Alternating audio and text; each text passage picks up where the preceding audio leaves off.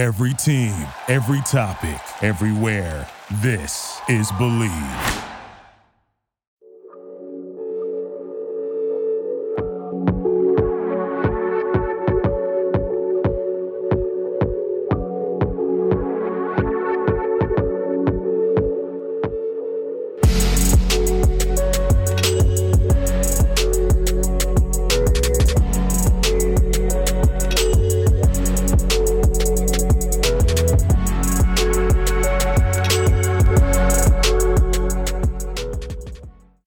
Is up, Wizards fans? Welcome to another Bleav in Wizards podcast. I'm your host, Matt Moderno. I'm going to have Osman Beg of Bullets Forever joining me today.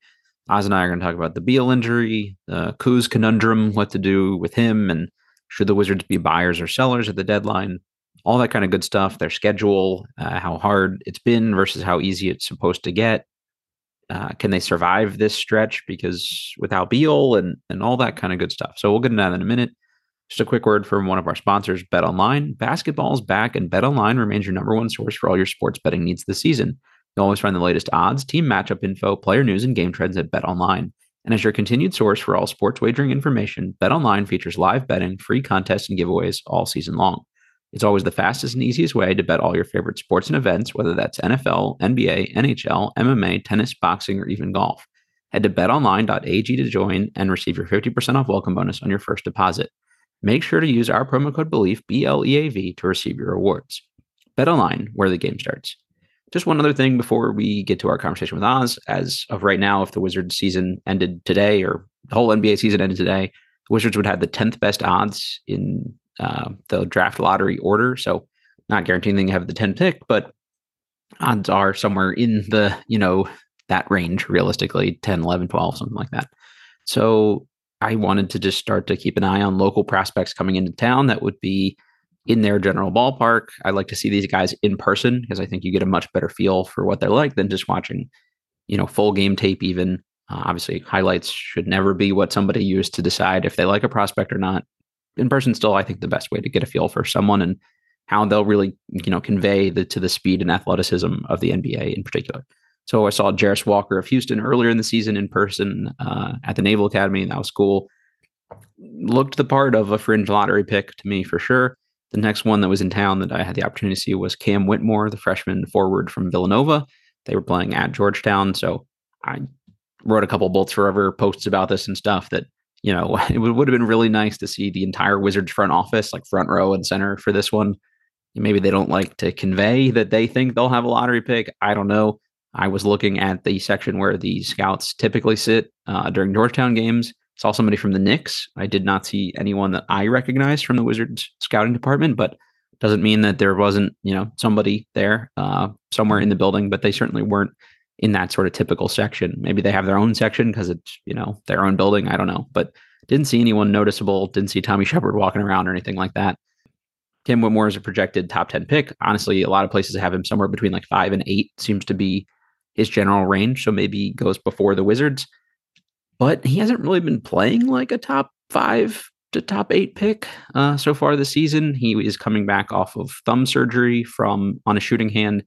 He missed the first couple games of the season and, and has been a little slow to form thus far. So, you know, maybe he ends up falling to the later half of the lottery. I, I thought it was at least um, a reasonable enough, uh, a realistic enough scenario that he could end up in the Wizards range that it was worth checking out he's a six foot seven forward, powerfully built. You know, this guy uh, during the FIBA under uh, 18 games was just like power dunking through everybody through the entire tournament. And I, you know, I just want to see what that looked like in person because he looked like, you know, a brick shit house essentially uh, against international competition. Honestly, a little underwhelmed seeing him in person. It's not like Georgetown uh, is, you know, got a bunch of elite defenders or world beaters out there that that he had to go up against. And he didn't really stand out from the pack. He finished the game with eight points and seven rebounds. He was four of 11 from the field, 0 of 2 from three. And the most concerning part to me, like the jump shot form's a little weird anyway, but the, the biggest problem is he gets no lift. It's essentially a set shot, like both feet don't leave the ground. And he actually had three jump shots that I saw get blocked outright. Uh, so not a good sign for somebody like him when you're when you're that athletic that you know you're you're not elevating up and, and shooting over people and people at the college level where you've got a six foot four reasonably athletic guy guarding you that he's going to block your jump shot. Uh, that's that's a bit concerning. I think we see that a little bit with Corey Kispert. Obviously, he is a much better shooter than Cam Whitmore anyway, but does have sort of that low release and doesn't get super high off the ground. And, and we've seen him, you know, need a lot of space to to hit shots at, at a high level, but he still finds a way to get them off. Whitmore was was really struggling to do that with the exception of like one or two tough um, sort of like fade away jump shots where he actually did elevate and, and he made some tough shots. Like you can see a little bit of why, you know, he is impressive to people because not many people that are going to match his like blend of, you know, sort of physical power and athleticism. But yeah, just it wasn't great. Like I think some of this is to do with the context. Like I think that's always really important and you can't just look at like raw numbers. Villanova right now has no real point guard play. Um, Ryan Arcidiacono's brother Chris is not really a point guard. He seems reluctant to dribble more than like three or four times and kind of has to back people down from half court to get past him. It seems like the guy's a 40% three point shooter, but is also reluctant to take them. And there's just like a lot of forwards on sort of the Villanova team that all have sort of the same archetype. So it, it's they're kind of like occupying the same space. So not a ton of spacing. Georgetown was kind of packing the paint against them. And Whitmore needs space to operate, and that might actually help him more in the NBA where he's going to have more room. He's not doesn't have the tightest handle right now, so he's not you know beating anybody off the dribble. So if they can kind of hang back off of him, you know, try to like prevent him get from getting by them with a, like a quick first step or dynamic first step, it limits a lot of what he can do in the half court, and and they just didn't get out in transition very much in this game, like Whitmore specifically, he did make like a couple almost steals that were pretty impressive where he like shot the gap or the passing lane and got a hand on a ball and didn't actually like fully convert, but he broke up the play and, and sort of made the offense reset, which which was still good defensively. But I would have loved to see him like really break one of those and get out in transition and just never really got the opportunity to do that in this game. So you know, the rebounding was good. There was one rebound at least where he like skied over everybody, and I'm pretty sure his nose was at like rim level to get it. So the seven rebounds is good to see, but it just wasn't what I was hoping to see from him. You know, it, it reminded me a little bit of it reminds me a little bit of of some of these guys where they were such elite athletes in high school that they kind of bulldozed through people and it's really just going to be about like how much the rest of his skills catch up can he tighten the handle can he work on the shooting can he get some lift on his shot more than anything? I think he can hit wide open threes at a decent enough clip. He's shooting below 30% for the season, but I think a lot of that is just he's not getting like very good clean looks for the most part. Uh, Caleb Daniels for Villanova, probably not an NBA player, I wouldn't think. Maybe he could get a two way from somebody. Uh, hit you know a, couple of threes in this game that were really big, and, and maybe four or five of them at least. And uh, he was probably the most impressive player on Villanova. Uh, Brandon Murray for Georgetown, uh, sort of six foot four ish guard, and uh, he's from my neck of the woods here in, in uh, you know northern Montgomery County, so it was cool to see. But he was at LSU the last couple years, threw down like this monster dunk, then made the SportsCenter top ten. He was actually kind of more intriguing to me. Like the rest of his game is sort of hit or miss, and he's not super consistent. He did have like a thirty point game for them a couple weeks ago, but he didn't do a whole lot in this one. I think he finished with like eight points also, but it had this monster dunk, and you're like, wow, that is an elite NBA athlete. That's a guy I could see catching on with somebody, you know, on a two way or something like that. Um, might be kind of an interesting name to keep an eye on. Uh, so again, if I'm the Wizards, I, you have a lot of local talent that cycles through here. Like uh, Creighton will be in town later. UConn plays as Georgetown at some point. Like I would, I would be keeping my eyes peeled for for these teams that are coming into town. That whether they're not your draft picks, they should be guys that are you're trying to leverage through the you know the go go and the G League team and find your next Jordan Goodwin and people like that. So, you know, hopefully at least the go go staff uh, was in attendance or or one of those kind of things. But anyway, Cam Whitmore, I'm sure he'll still go in the lottery. You know, all that kind of good stuff. But he's gonna have to pick it up at some point here, and and I don't know if this like Villanova team is the team to help him do that. To be honest, like this is a guy that could really benefit from another year of college, like figuring it out, how to be the man, how to take over games and things like that. And uh, that won't happen, obviously, because why would you pass up being a lottery pick? But it, it, would serve him pretty well. So I don't know. We'll see. Uh, he'll do enough this year that people will look at the highlights, and I'm sure he'll end up being a very good NBA player. He's from Maryland. I always root for guys from Maryland. I'm a shameless homer. I went to Spalding High School. It sort of reminded me of former Spalding forward Rudy Gay, just from that sense of just being like a better athlete than a lot of these people, but the rest of the skills maybe not being there. I saw some people questioning like whether or not he's really six six or six seven.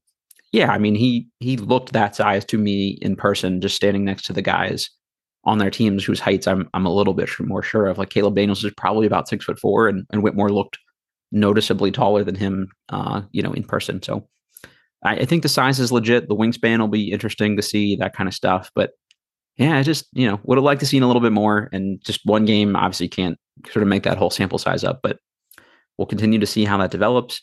Uh, with that, let's just take a little mini pause here, and and the next voice you hear uh, joining me will be Osman Beg of Bullets Forever. All right, please welcome in Osman Beg. Oz, how's it going, man? It's going well, buddy. Going well. Glad to be on.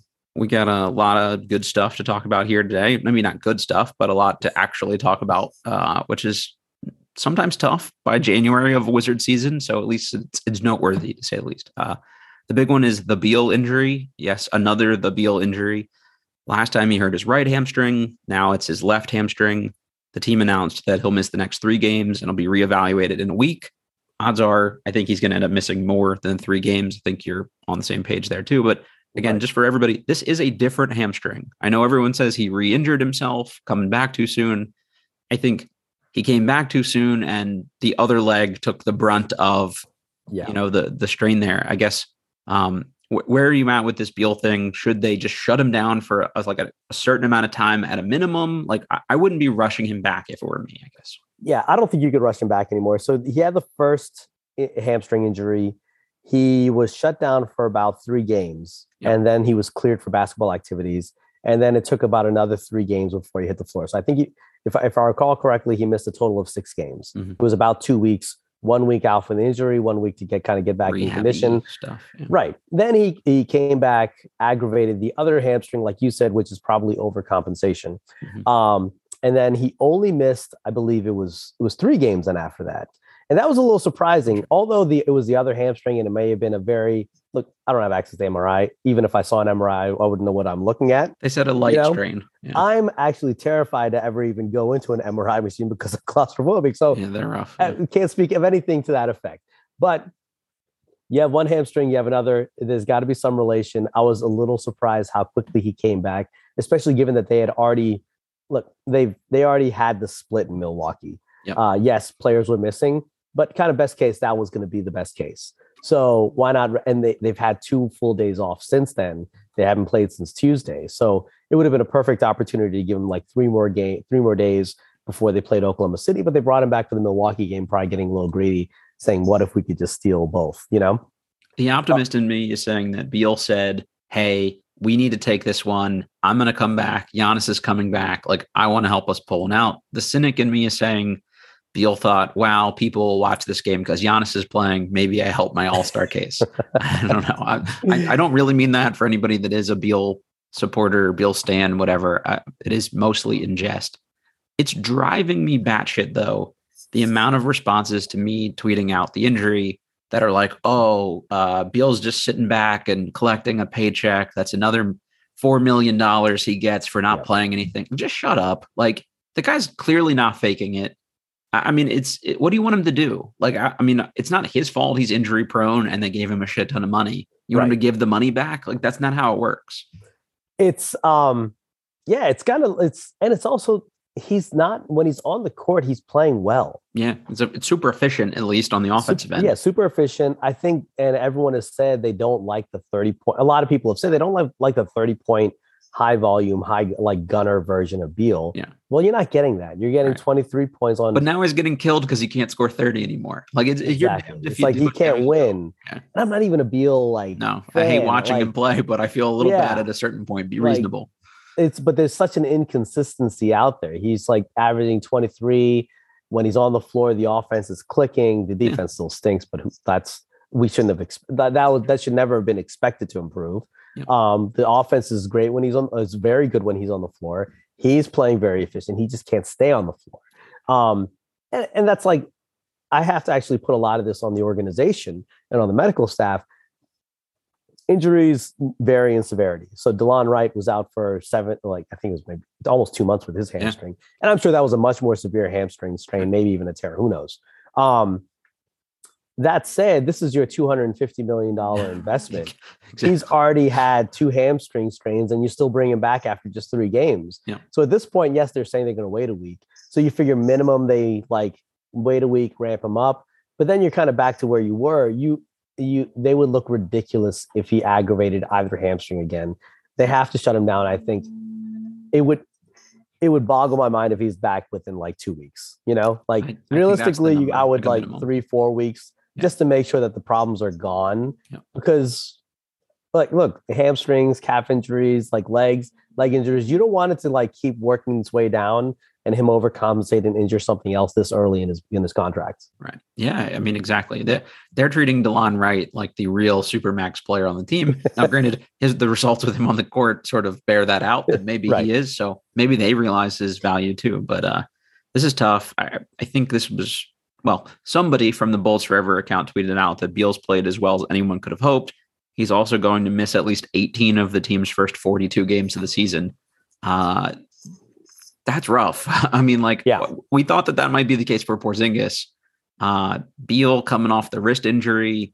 You know, I, this has just been weird. You get COVID again, non-COVID illness. You have hamstrings. Like, I don't know, man. Like this, this is this is tough. So he also made a comment like you don't really know until you try an explosive move. Yeah. Isn't that part of the ramping up process? You would think so, that there's some amount of checklists they go through that. Yeah. It's like, hey, let's just try, you know, let me try this full 100, yep. you know, speed uh, crossover right now in a game and let me see what happens. Oh, no, there it goes again. You know? Yeah. yeah. I mean, like range of motion tests, like all kinds of stuff right. should be should be um, uh, like a checklist you have to go through to get cleared again. But I don't know, maybe soft tissue soft tissue injuries are tougher to do that with. I don't know, but anyway, but they're uh, basically treating it. Someone who I and that tweet that you referenced, I put it out there. Then I mm-hmm. made made another tweet for my own account. Someone responded to me like they're treating Beal like he's Wolverine and. he is going to come back stronger at an older age and needs less recovery time as an older age. And I can't argue, well, their approach seems to be like that. They're like, oh, he doesn't need that much time. Uh, well, and clearly he does.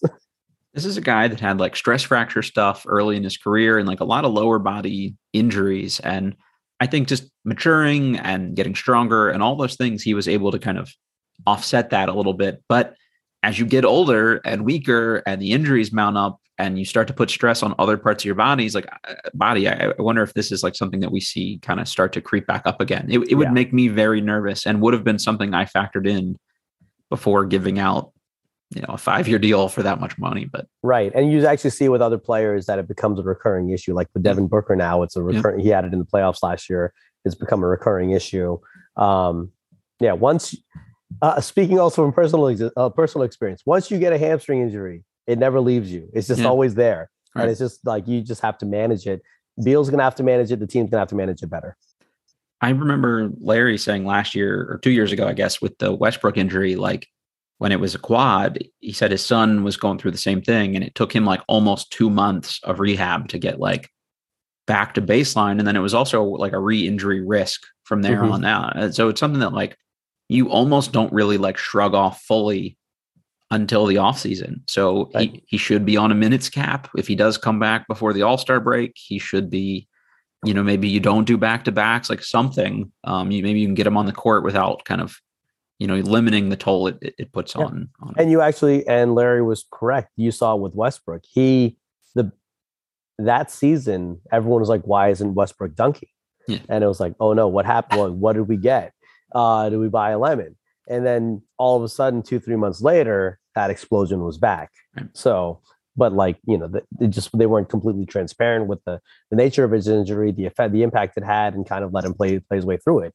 Which is just also kind of, if you think about it, and I wasn't really going to go there, but now just thinking out loud, similar issue with Dinwiddie. Dinwiddie had his incentives tied yeah. to his contract to play. Clearly, he should not have been playing, but he did at the beginning of last season. wasn't very effective as he was getting his legs back. So it's it is interesting how they take a very cautious approach with some players, how some players kind of can force their way onto the floor. I think it's it's a macho thing for some of these like alpha e guys, or at least guys that see themselves that way of like, I Mhm. I need to get back out here from a perception standpoint. If Delon Wright doesn't play as much as we like him, like nobody is like tweeting Delon Wright, you're stealing from the organization. Right. So like, you know, you, can do that and, and sort of not take the heat. If you're Beal or Westbrook or even Dinwiddie, it's like you take a lot of shit if you sit and it, fair or unfair, it's these guys want to play, so they're going to Yeah. try to come back and and you've got to save them from themselves. Like the Westbrook thing, they were like, "Oh, well, you know, he said he was good, so it's Right. like, well, did you say he was good? Because that should that should overrule somebody." And, and you also wonder the, uh, there were several reports saying that the wizards were not going wanted to evaluate what they have mm, now that everyone was healthy before the trade deadline Yeah. so how much did that play into it how much were they pushing him back because they wanted to see what Beal, Porzingis, Kuzma looked like with Delon and Rui Yep. back into the on the second unit as well, and kind of having a full complement of players. So how much did that factor in? Because now, if Beal misses the next two to three weeks, they're only going to get maybe five to six games to kind of see them all together. Yep. Um, if the, everyone else is healthy by the time Beal gets back that's the big question. before the trade deadline. and and I would not rush him back for that. Like you make No. as an informed decision as you can.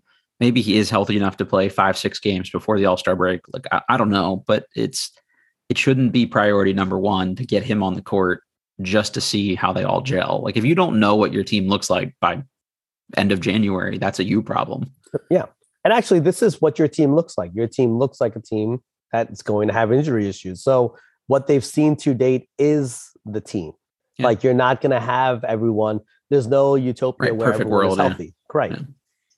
No, that's that's a great point. Uh, so uh, you and I have had this conversation back and forth a little bit. Uh, uh, just sort of let let's have the Kuzma convo Okay. here for for a little bit here. I, I've said like I'm a shameless Kuzma apologist on this show. I think everybody who listens to this realizes that at, at this point, but I would also trade him tomorrow, and I would send my own parents out in the deal if it made the Wizards a better team. You know, the next day. So I, I like I like the guy, but I'm I'm also willing to do whatever makes sense. But you have to trade this man if you are not at least reasonably convinced you can get him back here for a deal that can actually make sense for you. If if there's any chance, like any real chance of him walking for nothing, it- he can't stay. It's just really that simple. As much as I want him to be here, so everyone doing the like, it's fine, just keep him and then resign him. Like he has to also sign the contract. He has a choice. So unless you're going to throw like grossly overpay above somewhere else, and if the reporting is, it, it could just be he may want to stay here, but that's that leverage on their camp side saying he wants to be in a bigger market, so that we'll throw the bag at him again. Like I don't know, like it could be that he may want to be here. I, who actually knows? But you need to figure that out as an org, and if there's any doubt, you need to boot him. This can't be a Bertans thing where you keep him, you lose out on two first round picks and then you sign him to a huge deal and then he regresses. Like you, you, you can't do that.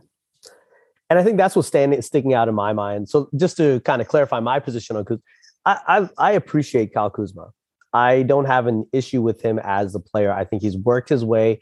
I think he puts up production, not necessarily based completely on talent, but based on motor. Yeah. And it's funny, like you don't you wouldn't you wouldn't see him and say, oh, there's like consider him like a high motor player, but I think he is because yeah, that's hard to me. he ends up putting up production because he's re- when he's on, he's relentless attack, relentlessly attacking the basket, Yeah. and he's willing to take shots that other players are not willing to take.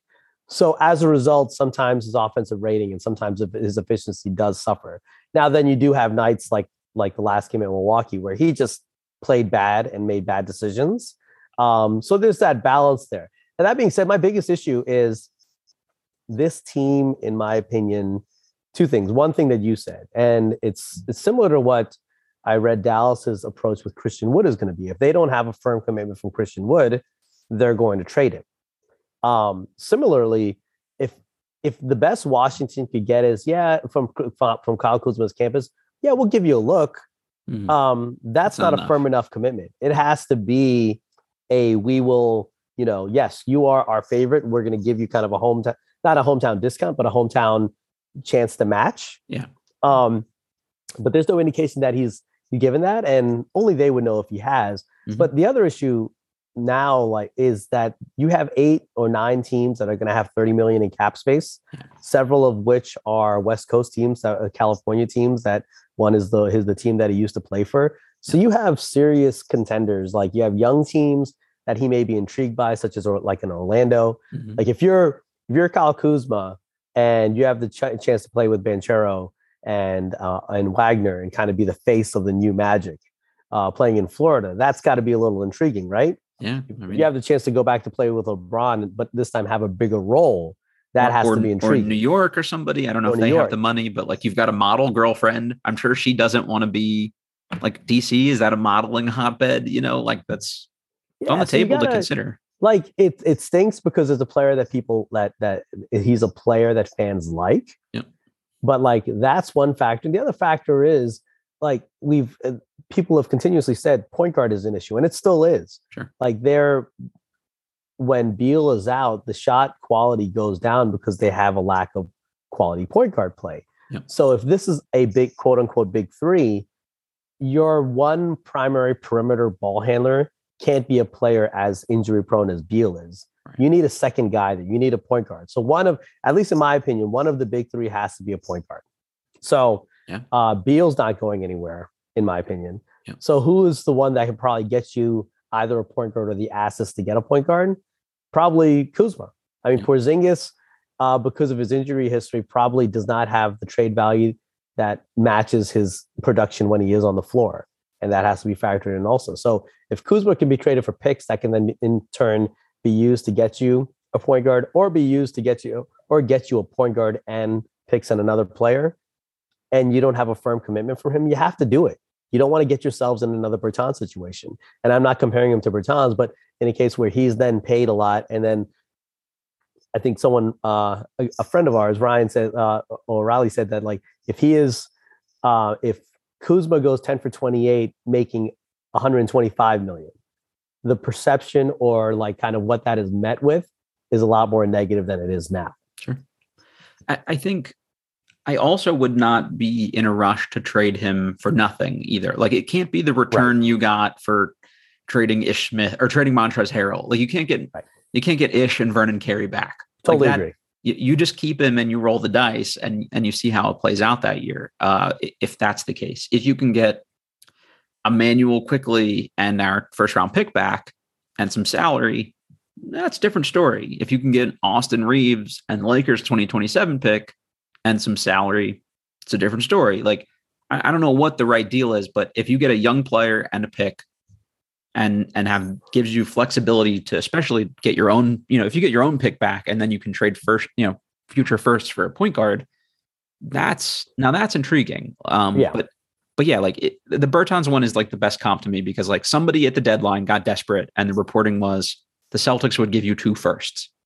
Someone at the deadline is going to say, "Shit, we need a Kuzma or something," and and maybe you get a panic trade and you get a little more than you would have otherwise, and and then you do it in a heartbeat. Like, Yeah. I mean, that's I, I don't know who the team is, but if if Brooklyn says, you know, hey, we'll we'll give you a couple young guys and and two firsts, done. Like I'm doing that shit tomorrow. Yeah, but that's it I so for anyone who hasn't listened, you should listen to Matt's uh, Matt's uh, podcast last week uh, with with the writer from the from the Atlanta Hawks and SB Nation from the Hawks website. Sorry, I forgot his name. Yeah, It was actually very informative and, and gave you a lot of color on John Collins, who has been kind of a popular topic here since I guess the summer when there was where there was kind of some Yep. rumblings that maybe a Collins trade was in the work works. So that's an example. Like that's not an Ish Smith type trade, but I would not do a John Collins type move. Um, mainly because one, and if you listen to the podcast, there's an issue with the finger. Yeah, Matt, you can send out the picture again and kind of Yeah. just like freak everyone So out gross.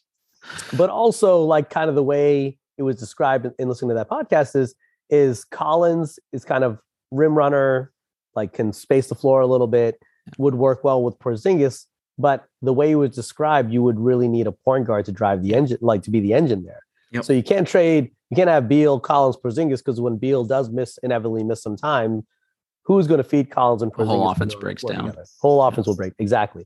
So that's not the type of deal I would do. But like you said, if you could get Sacramento almost got Kuzma before we got him. Like if you could get a Davion Mitchell and like a pick or a, a Harrison Barnes that you could then flip to someone else, that's intriguing because then you get a young point guard. Right. If you could do, I don't know if Quickley would still be available because frankly he's played himself into maybe being a part of the Knicks future. Right. Um, which is making me very just angry from afar because I really want to Quickley over here. But like that would be the type of trade that I would go for. Like get a young player that you can maybe develop that and and also like they always talk about like like having uh contract flexibility Mhm. uh, like so uh, once they made this trade with LA that was one of the things they talked about they talked about it when they even back in the day but once once they then turn that trade into the next new contract all of a sudden they're pinned up against the luxury tax again Yeah. right. and everyone signed long term and they're stuck. So they did the same thing with Bertans. They were able to fortunately get their way out of it. Um, that trade with LA could be looked at as a win, but let's just say they do invest in this big three and all of a sudden have like 120 million invested in three players and you're still a sub 500 team. All of a sudden that flexibility is gone and you're like, oh my God, how do we get out of the salary? You know? So it's like they always start by saying uh, uh, financial flexibility and immediately try to just take it away. that money burns a hole in their pocket pretty quick. Yeah. Like we, when you're winning now, I mean, that's this is organization's key focus. Obviously, is is win now. Uh, last sort of just general thing on, on Kuzma here that this is my old man shakes fist at cloud rant for a second here. Uh, you've got a certain subset of people that just say like he's trash. He went ten for twenty eight. Ugh, we have to get him out of here. Sell high on him. He's terrible like we need to get rid of him we should flip him for two first round picks and a young player like it, you can't say both things you either have to think Yeah. he sucks and you need to trade him and you're and and settle for teams are not stupid and they're not going to give you a lot of assets for a bad player that should tell you one thing if if teams are willing to give up assets for him they're generally not idiots uh, Mhm. so that means he's at least a certain caliber of player so let's just talk about like the context of Kyle Kuzma for a second. He's not a number two option. You look bad Right. when he has to be the number one option on a team because Porzingis can't create his own shots, whatever it is matchup wise. Like between Giannis and Brook Lopez guarding him, he wasn't getting particularly the same quality of shot that that Porzingis also has. So the we need to force more looks to Porzingis. Like, well, he also has to be open and available for that. You're not going to Yeah. feed him in the post against Brook Lopez. So, like, how are you like what other offense are you running for him? If I'm Milwaukee and I have a smart defensive coach, that's who I'm trying to shut down. And I'm leaving Kuzma open to take a bunch of bad shots. The other thing is this isn't 2K. Like guys get tired. So you now you've said Kuzma, you have to be on the court 38 minutes. You have to guard Giannis for the majority of those minutes. Not the majority, but uh, enough of those minutes and run the whole offense and take a bunch of shots. Like Mhm. he took some dumbass shots, and that's what people do when they're tired. Yeah. Like he's barely sat. Like he missed one or two games with back tightness or whatever. Like that to me was a holy shit. I'm tired from the first game in Milwaukee game, and it's not excusing it. He took bad shots, but at a certain point, it is an NBA skill just to be able to take shots. And, and this is where I disagree with some of our more analytics focused friends of like, well, he was inefficient. Someone else should have taken those shots. Deni can only take a certain amount of shots per game. He doesn't have the offensive skill set to take 25 shots, or at least 25 reasonable shots. Rui doesn't seem to have the mentality to do it. Kispert can't create any looks for himself. He can't do it. Gafford can't do it. So if you're not force feeding Porzingis and they can't create any open looks for him, what else are you supposed to do? Like there's a shot clock. Is Kuzma just supposed to like roll the ball back to the defense and run back down the court to protect Yeah. his protect his field goal percentage? Like it's just not there's more nuance to this than the guy was 10 for 28. Again, I'm not excusing like 10, 10 of those shots were awful Right. but it, but it's it's a failure in roster building. It's a failure in coaching. It, it isn't just Kuzma sucks. Like I- again, maybe I'm just being an apologist, but it's all of the above to me that leads to these issues. And I think good teams see that of like we're not going to ask him to do that, and or we're not going to let him do that. Yeah. Now we've got a six ten guy that can create, that can take over for a quarter if we need him to, that can get hot. You're not asking him to be Kevin Durant, which he clearly Yeah. can't be. Yeah. So I guess uh, so. I, I totally understand what you're saying, and kind of touching to your first point about people saying, "Oh, he stinks. Let's trade him. Let's max out on his value." I think there's a little, obviously, there's a little bit of, "Hey, social media, you're just going to rant and say what you want." Sure. So I hope, hopefully, people don't actually think he he stinks because that would be totally contradictory to say There's hey, this still guy like stinks, he's trade him." like an eighth man stuff. Like just shut up. Like he's not a number two, but he's not a number eight. if Kyle like he's a four. Kuzma You know, is like yeah, if Kyle Kuzma is like a, like there's a very reasonable like you could look at op at rosters throughout the league and you would see him. I would say on contenders somewhere between the fourth option and maybe like a six man type option. That's kind of where I think he'd play. Like on a really good deep team, he'd probably be a six man.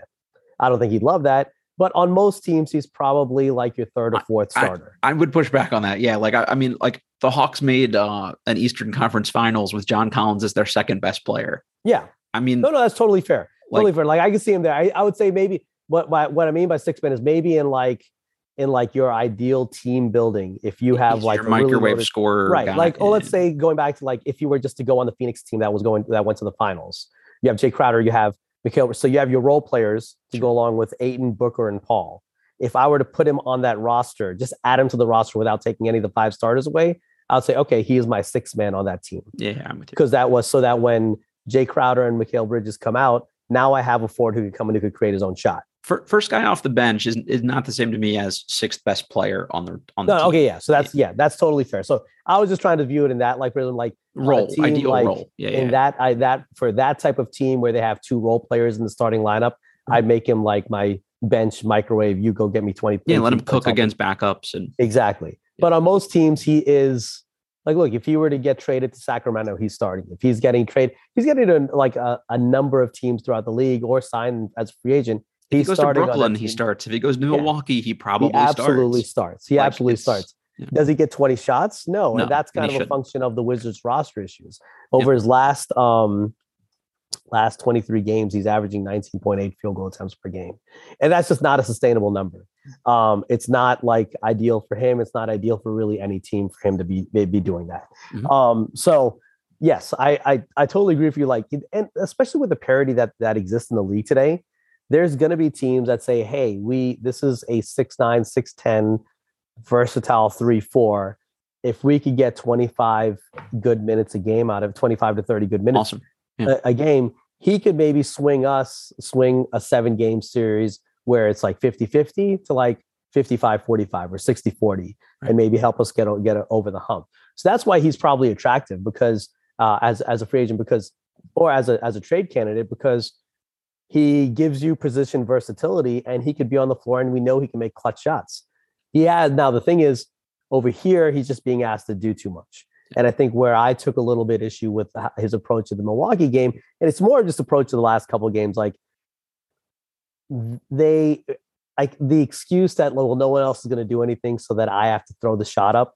That's fine, but it's still shot quality. Like you can't be fadeaways early. He was spotting up like four or five feet behind the three point line in the first quarter. Get to the three point line. You don't have to be five feet behind the three point line. Agreed. Space out correctly. Take shots in rhythm. Don't fade away. Also, like looking at the first game in Milwaukee, his shot was also off five for 16, Mhm. but he managed 11 assists. Yeah. This he, game, he was just better in that game, and the shots were better. They just didn't go in. I can they live just with didn't go in. I can live with missing good shots. Right. So this game, I think just the the the approach was just off because you Mm-hmm. have 28 field goal attempts, you have zero free throw attempts, and you only have two assists to two turn, two turnovers. So the overall approach, I think, stunk in that game. Agreed. But the approach was better the first game. So even though uh, the first Milwaukee game, even though he shot poorly, the approach was fine, and like you could live with the bad shooting and the turnovers because he also got his teammates involved in the offense was humming, and he was like I think a plus 16 that game. So it didn't have, but like you know the Milwaukee, the second one was just, and that's not the that's not the norm. That was kind of like an anomaly. Um, he's had bad games, but that was kind of an extreme for bad games. I- I wonder if some amount of that is game plan also. In the first game, you know you don't have Beal. Yeah. Like this is what we're gonna do. This is how we're gonna attack them. They don't have Giannis. Right. Now in the second game, it's we think we have Beal going into the game. We know they have Giannis. Here's how we're gonna attack them. And now all of a sudden you don't have Beal. Yeah. Because it, it looked like a total offensive breakdown. And and again, somebody gets stuck holding the grenade in a Yeah. bad offense. Um, again, not excusing like at least 10 of those shots, but it's just to me, this is a function of the team that you've built where you have so many guys that can't create a look for themselves, for anyone else. Like we were having a, a back and forth in the group chat here a little bit about like the Houston offense. I could actually go for a few guys that just like that, that it looks like street ball almost. Like Yeah. you need a few dudes that can, you know, beat people off the dribble or break somebody down. Yeah, I mean, it doesn't help Kuzma when he passes when Corey gets the ball, but he's not wide open. So he basically just hands it back to to Kyle with like five seconds left on the shot clock. That doesn't help. That protects Corey Kispert's shooting percentage and makes him look like ultra efficient player, but it doesn't help over there in that regard. You know. So now, on the other hand, playing a little bit of a of a devil's advocate, a cynical type role over here, he's not committed to staying by all reports, and he may be interested in leaving per reports. And he's a free agent, and he's well aware he's going to be a free agent, as numerous reports and kind of like numerous reports and interviews he's, he has stated as much. How much of this also can you look at it and yeah, some of it is a, I would say 80% of it is a function of the roster just not being capable of generating or creating their own shots. You they brought in a point guard whose best strength is the assist turnover ratio, not being able to get to the lane. Mhm. So yes, I, I agree there. But how much of it is also him knowing, hey, I'm this I'm is gonna my get mine. showcase. Yeah. This is my showcase. Yeah, could be. Uh, I'm going to be a free agent. I've seen other pla- players that I think I'm on par with or even better than um, get paid substantial money just based on volume. So this is, I'm not saying like it's time to get mine, but it's like, it's also, there's no one else. So why not me? And this benefits me in the long run, long term also.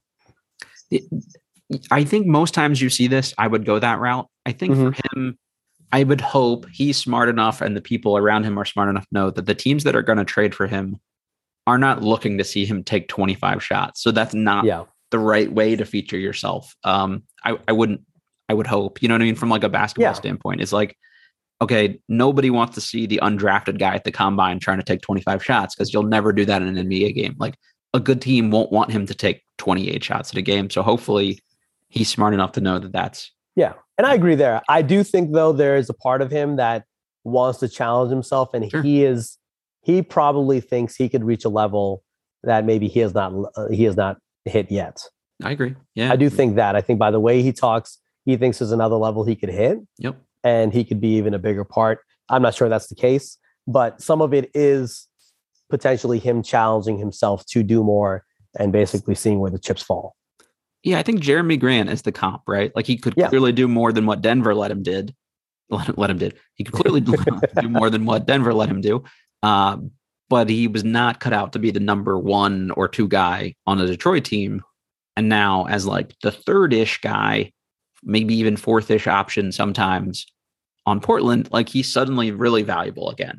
Like, yeah, he's averaging like 23 on great efficiency. Yeah. And I think that's maybe that's always kind of been the comp I've had in mind for Kuzma. Yeah.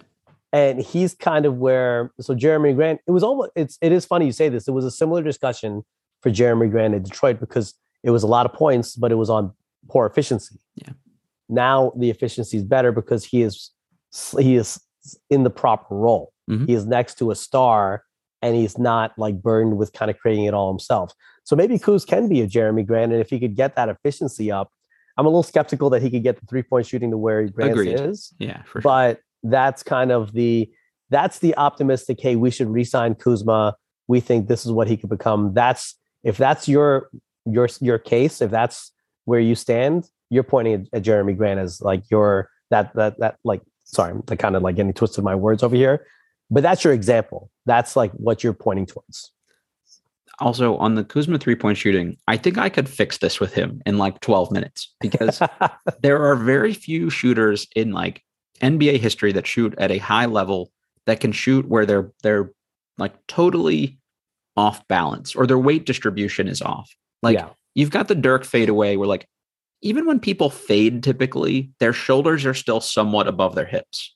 Yeah. Like the Dirk way crazy leaner, you know, where like he's on his back, you know, back foot, like on his heel more. Okay, different story. Like, but Mhm. for the most part, they're at least close. Kuzma shoots so much with his shoulders so far behind his hips even on like catch and shoot threes, that it's just like, bro, like when you're squared up, you make stuff. Like Yeah. it even leans back on his free throws. And it's like, Well, that's why his free throw percentage is like he's kind of stiff in his legs and he does lean back. And yeah, I mean, you're 100% right. Like you're, you lean back, you're never going to get your kind of the distance on the shot absolutely correct each time. And it's always going to be just a little bit off, which could be the difference between being a 33% three point shooter and a 37, 38% three point shooter. Because the form is there, Mhm. but it's just like you have to do yourself that favor. You can't make, you can't raise the degree of difficulty for yourself well, for no reason, you know? he took one three in the Milwaukee game, and there was literally no one within 15 feet of him somehow. And he like faded from like a wide open three. And I was just like, what are you doing? And he clanked it off the back of the rim. It's like, yeah, you'll make some, but Yeah. uh, like if you listen to any of the best shooters of all time, like this is JJ Redick's big thing is about lower body balance. Mm-hmm. And and you can be leaning and fading and all this stuff, but like like it's about where like your hips and your quads and stuff are in relation to the rest of your body. And I don't know, it just drives me nuts Yeah. Uh, anyway, let's um keep moving here a little bit. The Wizards, it's been tweeted out, had the third hardest schedule in the NBA thus far, and they now have the easiest remaining schedule.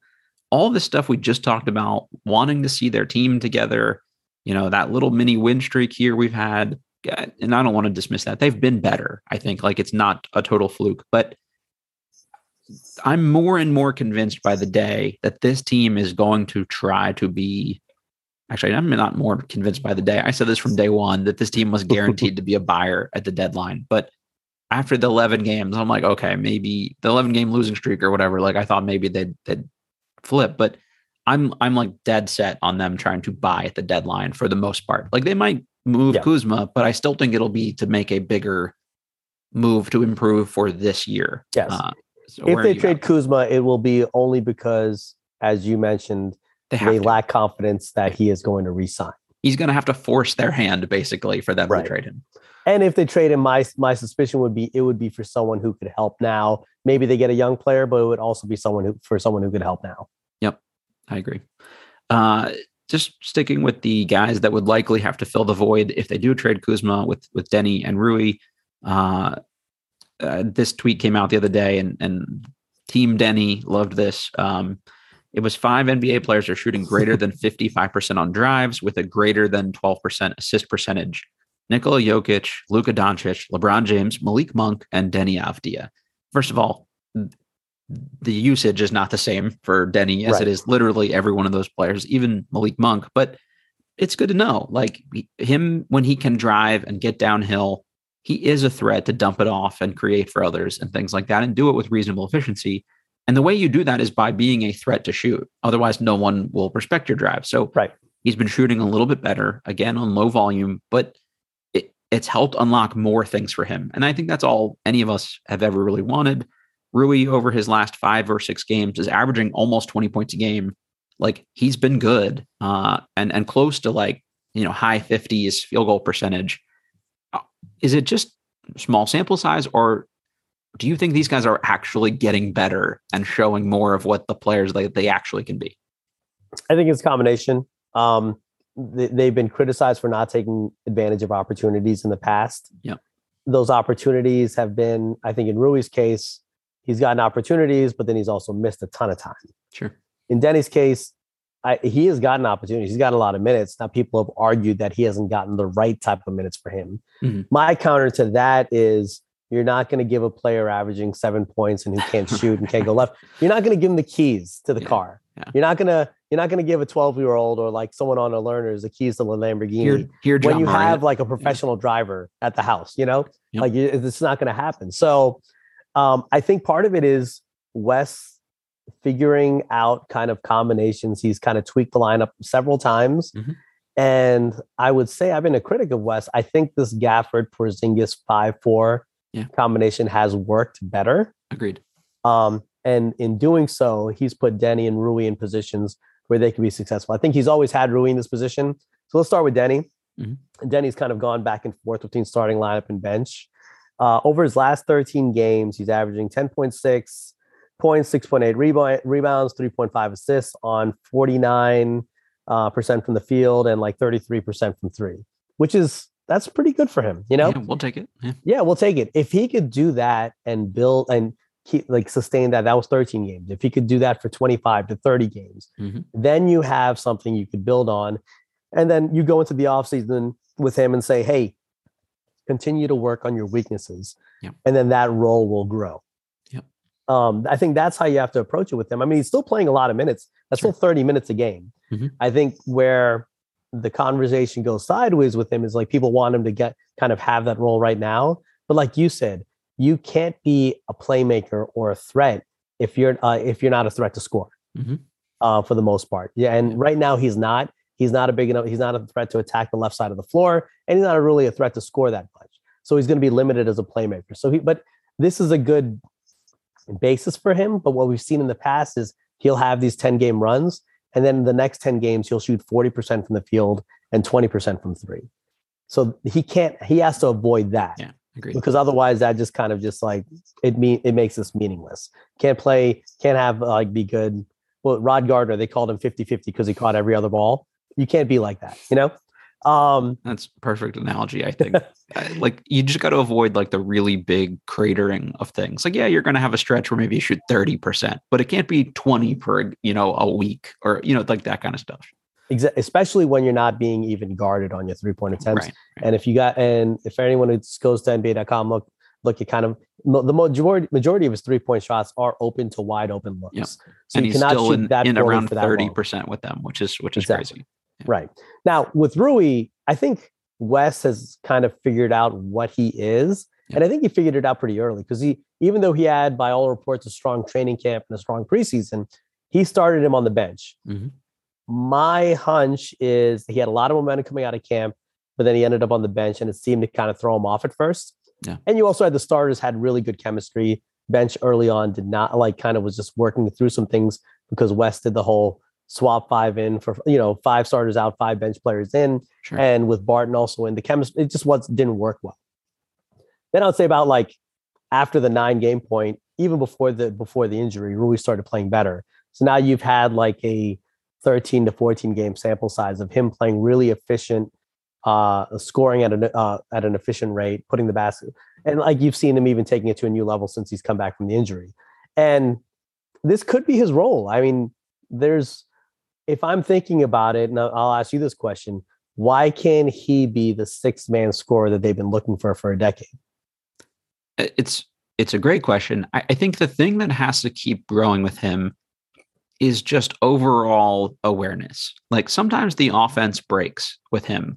Like Lou Williams doing this and cooking somebody on the side is one thing Mhm. because at least his head is still sort of up and he's is a threat to pass to a wide open guy if he draws that much attention. With Rui, for the most part, you know it's going up. And and I think the head down mentality leads to other guys kind of ball watching sometimes. But Yeah. I do think that's been a little better lately. I, I don't care what his assist numbers are, but just like I'm not always going to shoot it. You can't just totally bank on that. Like teams have to at least consider that you can move the ball around. And then that makes you an even tougher scorer because people can't help off of you and stuff like that and, you know, help onto you. I mean, which is fair. But I think to to kind of play devil's advocate, I think that kind of speaks to your Kuzma point. Yeah. Who's going to be the one? Like Delon Wright is a great defensive player. He's not really going to break people off, break, break Yeah. people down. oh, I agree. I agree. Yeah. Uh, Corey Kispert coming off the bench is not going to be someone that he, you know, he should make the correct read when it's there. Sure. But if he's If he like- draws two on and somebody helps off Kispert, I just wanted to know that there's at least a reasonable shot that he'll he'll make the, the kick out. Right, which is totally fair. So over his last 14 games, he's averaging 16 points a game um, on 55, 56% from the field and 43% from three. Yep. So you want the three point volume to continue to increase. Yep. But like kind of the the um, it's funny when you talk about these like six man scores type. Uh, the analytic folks never like them. Yeah. You know, they always help like, teams "Oh, win." Jordan Jordan Clarkson stinks or Lou, Lou Williams stinks. All the like they just don't like them. Yeah. They kind of take that similar to your Kuzma argument. They take the role that no one else is really capable of taking Yep. because they could hold you afloat while your starters are getting some rest. And yes, the the overall team efficiency might not be great when on the, on the floor, And but also, like what we saw when Rui was out, they weren't getting anything from the bench when he was out. Now they're know they know that they're going to get at least 15 from him. And if anyone else is scoring, they're getting 30 to 40 from the bench on a night. Also, off the bench, you're usually playing with more limited players, and sometimes mm-hmm. somebody just has to get the ball up on the rim. If they have a decent shot at making it, great. But a close miss from Rui is probably something that Gafford can rebound, that Tosh right. can rebound and kick out. Yeah. If it's, you know, like I, I don't know, somebody bad trying to bring somebody down on the perimeter, it's different. I mean, so it, it's it's a very different role, and you're going to be playing with less help, and it's going to hurt your efficiency. And so again, I, I'm less sort of worried about the percentages for some of this stuff. Like it's great that he is doing it on on reasonable efficiency. It's just yeah um, it, you have to be slightly more versatile than just I'm going to put my head down and, and cook you. Yeah, like, agreed. And I think that's because he lacks some of that versatility. I think is why Wes has not given him a chance to start, and he's yeah. kind of just put like put him in this role. I, I, think that's he's given Corey chances, he's given Deni chances. Rui's been. If you were just looking at it based on merit, you'd be like, "Hey, why isn't Rui getting a chance?" But I think Wes Unseld uh, Jr. has identified that knows that that is not always there. So he's kind of put him in this role. Probably he's like saw a, little bit of a different player because the other player, the player that he had before was a little more three point, um, shot more 3s mm-hmm. But he coached Michael Porter Jr., who you could argue a lot of the similar things with. Someone who really is just out there to score, yeah, head down, get Rui could be budget MPJ. Right. So I think, and then you kind of tie that into his upcoming contract situation. You have they brought in Will Barton to kind of be that six man that has not worked out. Yeah. You kind of just if you're like looking at contracts, you're like, hey, can we slot Rui into some of Will's money? And if he could show that he could maintain this role and play to this level for and stay more importantly, stay on the floor for the next 40 games. If people believe the the availability thing, he's going to get four for 60 or something like that from somebody. I mean, yeah. I, I just, somewhere in that ballpark. I mean, that that's what I would imagine somebody. I think, yeah, I think that's probably right, somewhere there or below. Like, I don't think I don't see him getting more because unless it's from like a tanking team. No, no, no. Like, like why that, not? I think that's probably maxing out what he could get right. there. But I think even to be willing to give that, you need him. You need to see him maintain this level of play with only a few very mini slumps. Sure. You can't see like a ten game slide like we are talking about with Deni. If he has like two, three bad games in a row, that's fine. That happens yeah. to everyone. Yeah, yeah, sure. But you got to see that like him maintain this level of consistency and be on the floor for another 40 games. And, and for guys in, in, this sort of tier of the NBA, a lot of it is matchup dependent too. Like some, some teams he just might not be able to do anything against, and, and that's going to happen. Uh, right. So not a big deal. I, and and someone will respond to this and be like, "No, it's good that Rui gets a green light. You're wrong." It's not what I'm saying. I'm not saying I don't want him to shoot when he gets yeah. good opportunities, but I tweeted this out a few weeks ago. I don't remember what game it was now, but there was an entire game where he didn't pass the ball one single time the entire yeah. game. You, you, can't have that. And I uh, recall the game you're talking about. I don't remember against who, but he didn't play well. Yeah. And then there was the ne- the next night he was getting double teamed in the post, and he made a cross court pass which resulted in a swing around three. Yep. So it's like he didn't get the assist, but that's simple. If but that's what you need. That exactly. one to two times a game. Yep. Then he, if you show, then it just opens it up for everyone else. Yep. If you're a vacuum, you have to do something with the vacuum you've created. Yeah. Uh, okay. So the Hardwood Knocks podcast, which I'm a fan of, Dan Favale's been on the show before. I've been on his. Great dude. Uh, they did a mailbag episode uh, this week, and, and last couple weeks they've been splitting them up. But the question for them regarding the Wizards was, what would it take for the Wizards to win the East? And his co-host uh, Grant Hughes' response was, they would need a meteor to blow up half of the Eastern Conference and a radioactive spider to to bite Beal, Kuzma, Gafford, and uh, a fourth player. And and that's probably the best way that they could try uh, to win the Eastern Conference in, in their thing. Obviously, they were being funny, but but not really because that's sort of how unrealistic and how far yeah. away they are from winning the East. But I guess the question is: Is it more realistic for to ask Tommy Sheppard to find a radioactive spider to like to bite all of his players, or than it is for him to just draft really good players? Because I think that's both seem equally unlikely at this point. Uh yeah, both seem equally like I would trust him to trade more than I would trust him to draft. Yeah, agreed. Um, I've liked some of the picks he's made they're fine. They're good. They're fine. But he's he's not shooting. He's not like he's not taking a three point shot. So you're, you're not finding of, your third star through the draft. Exactly. Especially where they're drafting, you'd really have to kind of nail a pick Um, he could do better where he's drafted. Yep. But like his impact players have come via trade. That's where his that's where he's made his dent. So for kind of that hypothetical that they were, well, let's just be real. Boston and Milwaukee are operating at a different plane, and the Nets are looking like they're getting to that plane also. What, what would it take for them to be competitive with those teams in, in that, like it maybe at least the next tier down, I guess? I think the next tier down is where if something were to break right, they could maybe get competitive with the next tier. Sure. It really would take, it starts with, I was going to say they need like another Gafford type trade, but they need a little bit more. Yeah. But it would help if they were to trade a, a player who's doing nothing to get a player who is as, as kind of impactful in a limited role as Gafford was. Yep. But I, I really think it's the point guard position. Mhm. They need someone to make things easier for some of their other players. Make those, these other guys better. I mean, Right. If they were to catch lightning in a lightning in a bottle with with a point guard who's just maybe hasn't been given the opportunity, or if they could just find that player, or even let's look at a more established player, like there are issues with Fred VanVleet in Toronto and he's having a down season. If you could, if Tommy could do his his go-to buy low, Yeah. without really giving up much, and Fred VanVleet finds his game, maybe that pushes you into that tier. And then obviously on top of that, you would need Porzingis to stay healthy. You would need Beal to stay to Beal to get healthy, and you would need the young guys to play good Mhm. as role players, which is not always easy for young players. But that's kind of like what he needs to get. They need to catch lightning in a bottle, and Tommy needs to. Tommy needs to basically find his next Porzingis trade. I I think you mentioned this before with what uh, Wes Unseld going to this bigger lineup, and just some of these are slightly outdated at this point. But just from middle of December to the end of December, the team was fourth in offensive rating with the big lineup, 2nd in Mhm. defensive rating, third in net rating. They were like around twenty ish in three point shooting, and uh, near the top in f- overall field goal percentage, and and top three in blocks per game. So Mhm. like they did well going big. That that's clearly the recipe. It's unlocked Gafford. It's made Porzingis's life easier. I think we're not seeing those games where Porzingis sh- shoots like one of ten from three Right. the same way. Granted, he's not shooting an unreal percentage over that, pers- you know, that stretch of time, but it it's it's at least better. The shot diet is better.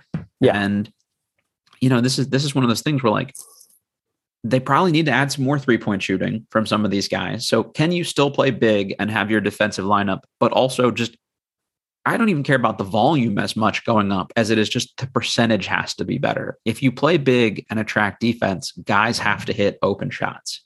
And, and so Yeah. you, you need a couple dudes that that can do that where you don't kill your defense by playing them but they're also going to be more of a threat and they keep you know opening things up for you in the paint in that milwaukee game they locked milwaukee out of the paint and they scored and dominated in the paint like that's what this team will now have to do and and you got to play you got to zig when people zag i think if you're this kind of team I think Now- so. now, do Yeah. other teams start to figure that out? And then once they have a game plan and they've scouted this and seen it enough times, does it fall apart? I don't know. But but I do think that is the recipe. So you should be looking at how to build your team out to maximize sort of that formula.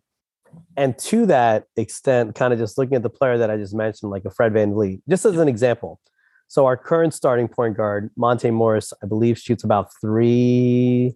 Sorry, I'm looking it up right now. I apologize. I had it up, but it just closed on me.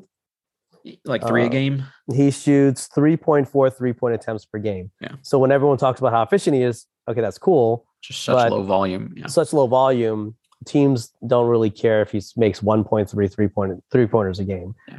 Fred VanVleet, for example, even in a down season, he is shooting 8.7 three point attempts a game. Yeah. Last season, kind of the last season, he was he was at 10. so to your point, if you add a player like that, who is a Tommy type buy low, someone who could just add that much volume, Yeah. then you have that variance. Like, does he get hot? Mhm. And if he gets hot for 40 games, things could, you know, that's how things can change. And then it's really becomes down to like, you know, like you said, the, the top of the conference is is elite. I think. I don't think there's any way to to, to to compete with Milwaukee, to compete with Boston. But can you give? And look, I'm not I'm not advocating for like going all in. And like everyone who's listening to me knows that I prefer to just kind of to tank and just get a get as good a lottery pick as possible. But would I be fearful if I had a, a better point guard option or like another three, uh, uh a small forward who could shoot a high volume of three point attempts? Would I be fearful of the Cavaliers or would I be fear, fearful of the Philadelphia 76ers who we've beaten twice Yeah. or the Pacers who are the seventh seed? No, I wouldn't be. I think those teams would be beatable on a given night or on in a given series if they add that variance and if they were healthy. Now I'm sure that's how Tommy Sheppard justifies kind of keep staying the course. He's like, oh, if it ever comes together and if I could get that one piece, it could work. So you could see some of the logic there, Mm. but you got to actually do it, you know? Uh, to your point about about Fred, I don't know what his percentage this year is compared to Monte's, but but it, it, the volume is the important part. Like I got a lot of tweets about, well, Deni's shooting forty percent from three over this four game stretch, so eat your words. Well, I, I want him to shoot a good percentage, but it's about how defenses guard you Right. and and what you can do for your teammates. Do you actually create that space? People are going to put more defensive emphasis on Fred VanVleet than they are Monte Morris, even though Monte shoots a better percentage, he's still only going to take three threes. Fred taking nine of them, if he only makes three of them, it's still more impactful than Monte only making one. Like it's it's just sort of apples to oranges at a certain point when the volume is so much different.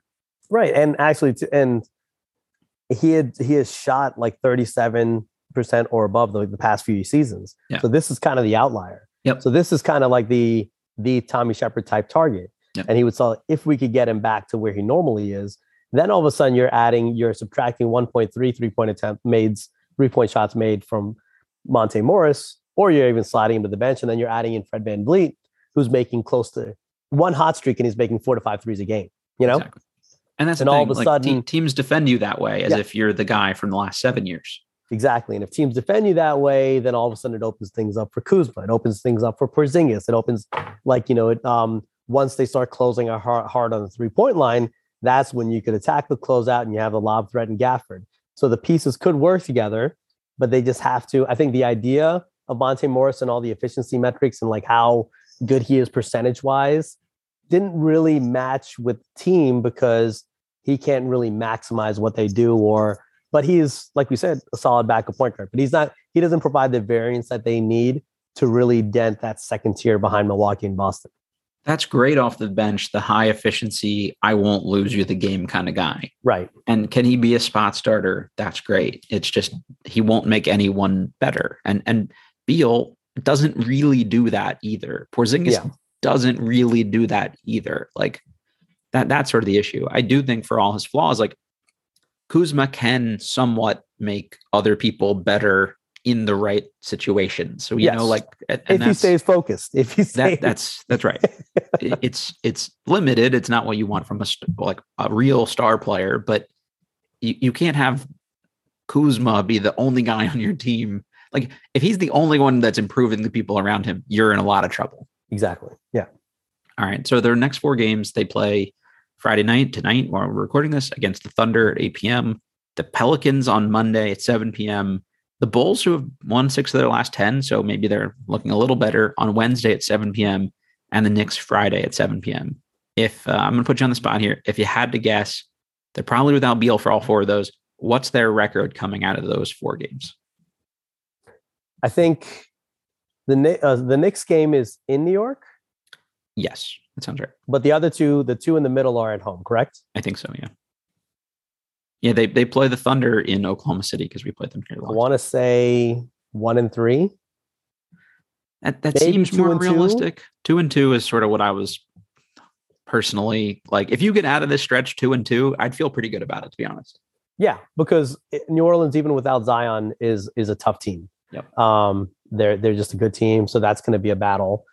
Uh, Chicago is always with DeRozan is always tough against us, Mhm. so that's going to be you know that's a, that's a tough. Even with Beal, we had we came down to the wire to beat them the, to open the season, and then we lost over there.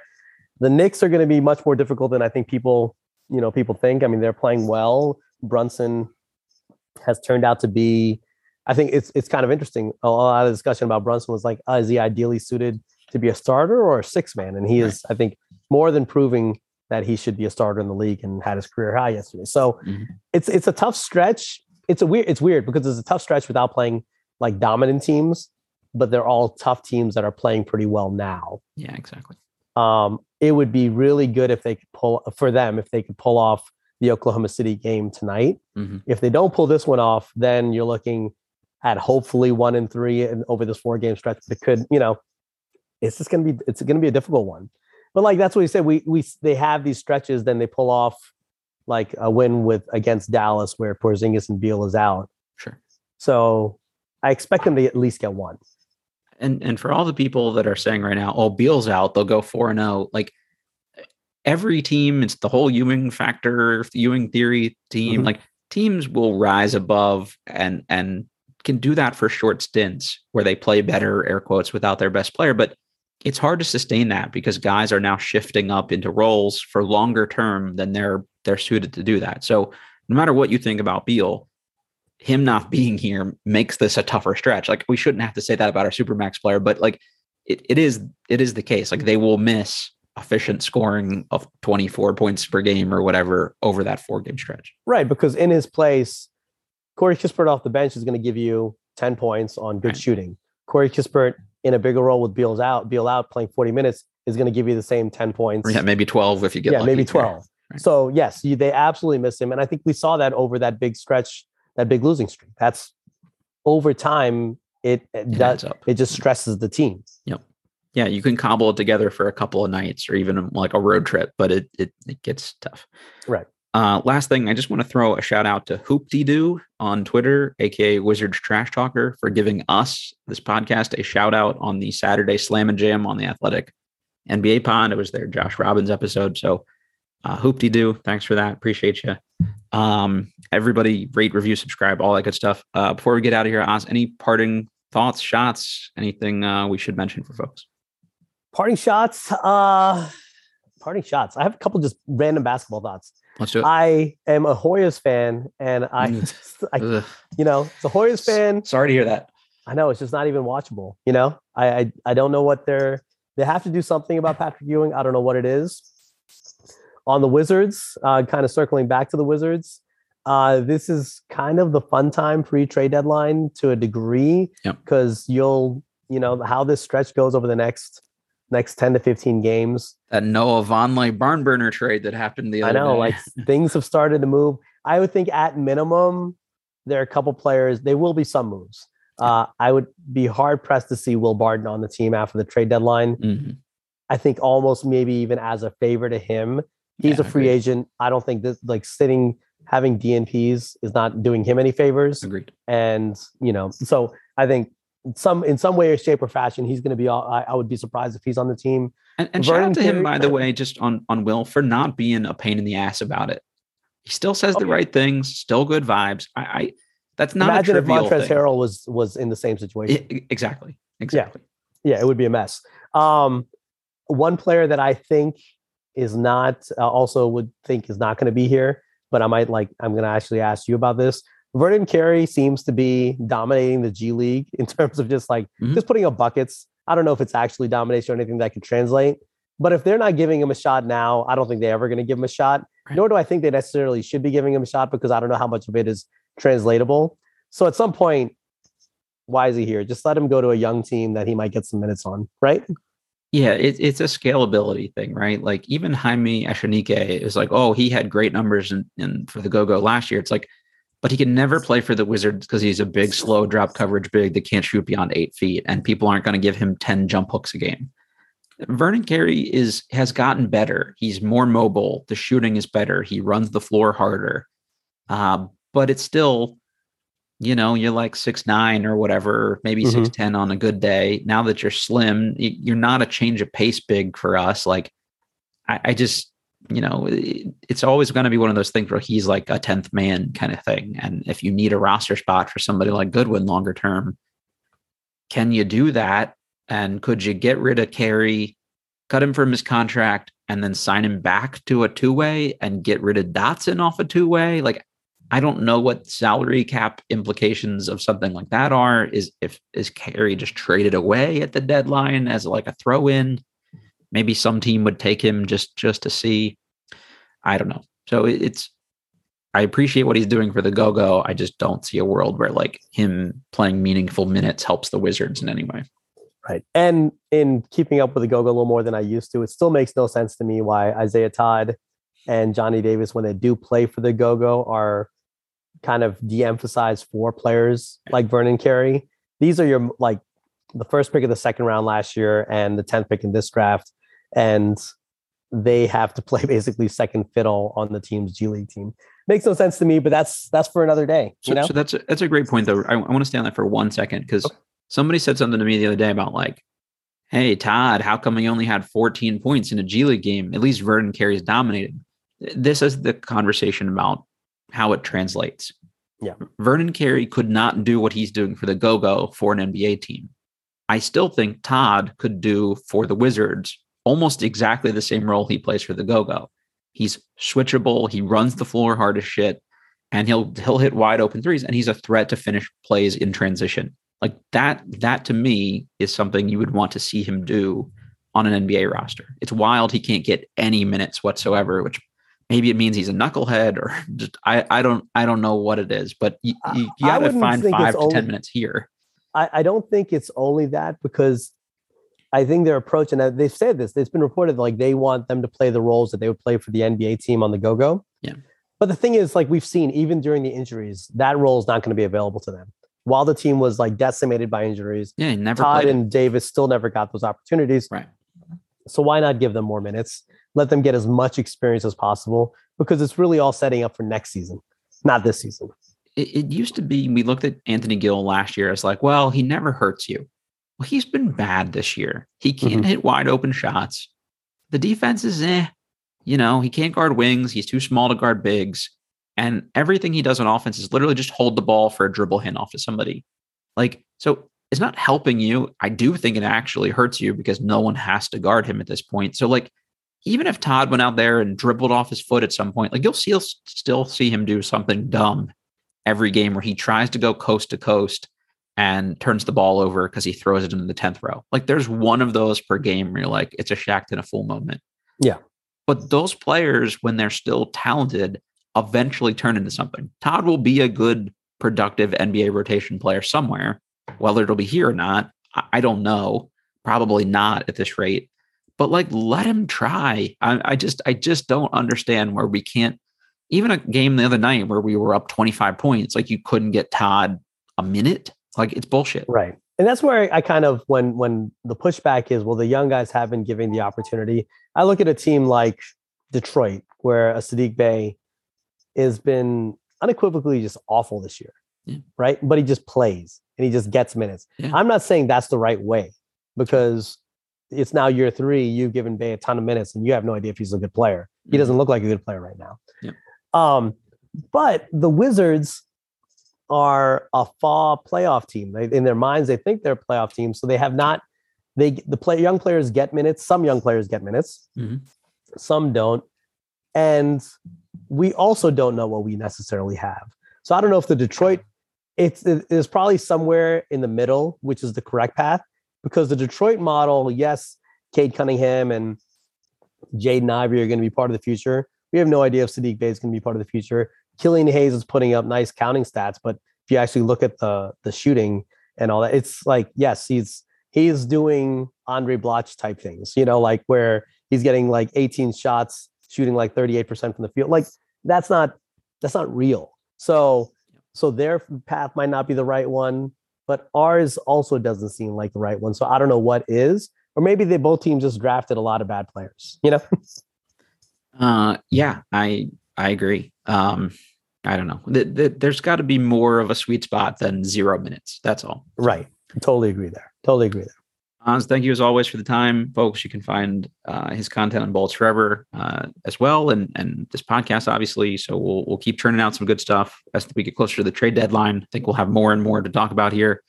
So uh, stay tuned for that. Again, as always, rate review, uh, as always, rate, review, subscribe, all that good stuff. We're presented by BetOnline.ag, and we will catch you next time.